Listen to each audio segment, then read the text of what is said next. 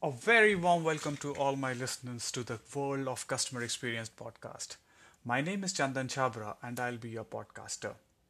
In today's series, we will discuss how you can make your organization a true customer centric company while you continue to improve your bottom line. Does that sound interesting? Can you resonate with this? Do you feel your company needs that too? Well, if the answer to these questions is yes, then let's get started. Before we start, let's align on the customer centric culture's definition. When attaining absolute customer satisfaction is at the core of every decision you make across functions, you truly have a customer centric culture. While theoretically it's easy said, but literally it involves a lot of steps. Step 1 You need to have a very clear and concise customer experience strategy in place. Does your company has one? If no, start thinking about it. Step 2 Having a customer experience strategy without proper linkages with the business strategy serves no purpose. So ensure that your business strategy and customer experience strategy are aligned. Step 3 and I believe this is the most critical one we need to hire the right people. When I say right people, I'm talking about right not just for the job, but also that they should be customer obsessed. Step 4 Communication. Very critical once again. All the steps before this that I just spoke about are of no use if it's not properly and correctly communicated. And when you talk about communication, we talk about internal as well as external co- communication. There needs to be alignment between the employees and the customers, and hence communication plays a real critical role. Finally, measuring and close looping. What gets measured gets. Do you know that US companies lose more than 62 billion annually due to poor customer service? Well, it's a fact.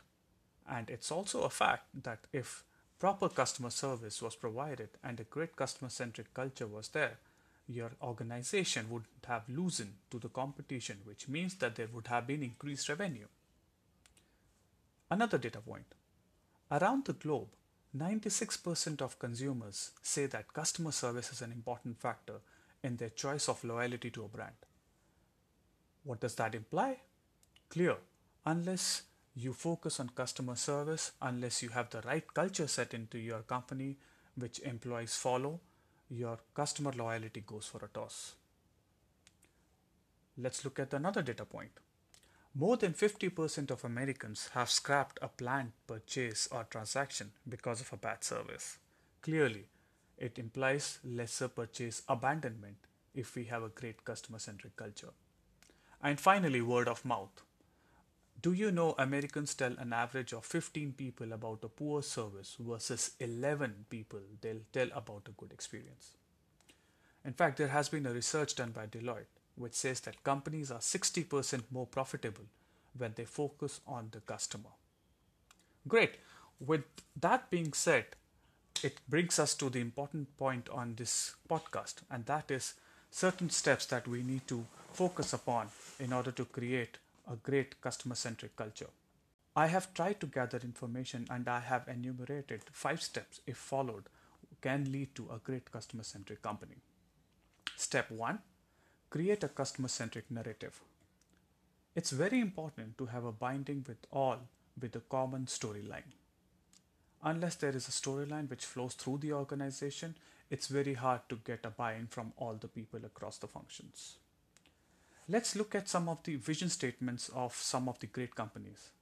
Amazon, for example. Their vision statement is to be the Earth's most customer centric company, where customers can find and discover anything they might want to buy online. Let's take another example Google. The vision statement states to organize the world's information and make it universally accessible and useful. The vision of Amazon is pretty clear they clearly mention they want to be Earth's most customer centric company.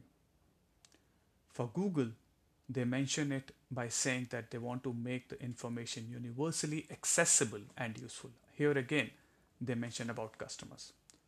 So, what does it mean? It means that unless there is a narrative which is common and has a thread which flows throughout the organization, it becomes hard for every individual to relate to it. So, yes, step one is to create a customer centric narrative. Step two, infuse it in everything that the business does. Things that get measured get improved. We need to ensure that we act as catalysts and focus upon improving cross functional efforts. We should not force but collaborate. It should, in fact, start from the leadership. A recent Harvard study found that the CEOs spent 72% of their time in meetings and only 3% of their average 62 and a half hour working per week with customers. That's some research. Step 3 Set up systems of measurement to reflect goals and feedback.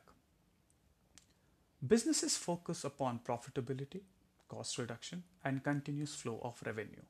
All these are byproduct KPIs. In fact, the businesses should actually focus upon the input matrices which result into these three matrices. What are those matrices? Those matrices could be first contact resolution. We measure customer effort score, very critical metric. We measure and improve experience at every moment of truth in the customer experience journey. A word of caution here keep the targets and KPIs realistic and not unachievable. Involve customers in business meetings wherever possible. Step 4 Technology enhancements. We need to facilitate connect between our customers and our employees and look at going beyond the traditional channels like email or phone and move towards channels like live chat, video chat, co browsing, and offer omni channel support, conduct surveys, social media tracking, etc. Use the power of analytics to improve customer experience. No two interactions are the same, so it is important we give personalized experience to all our customers. Step 5 Care about more than just your customers. As an organization, we need to care about our employees. We need to focus on employees and keep them happy. Happy employees is equal to happy customers. We need to also involve them in decision making. Let's also care about society. I understand that corporate social responsibility, every organization does it. But I guess it's time we need to really take it seriously. Care about environment no planet, no customer, no business. It's more so now than ever before that we need to care about our environment and surroundings. P&G shampoo brand Head and Shoulders created the first recycled shampoo bottle to demonstrate this commitment. To summarize, businesses exist only thanks to their customers. Supporting them front and center of everything a company does makes complete business sense. But creating and successfully maintaining a customer centric culture is no easy task. It takes hard graft and an endlessly proactive and carefully strategized approach. By keeping these tips in mind, you are well on your way to a customer centric future.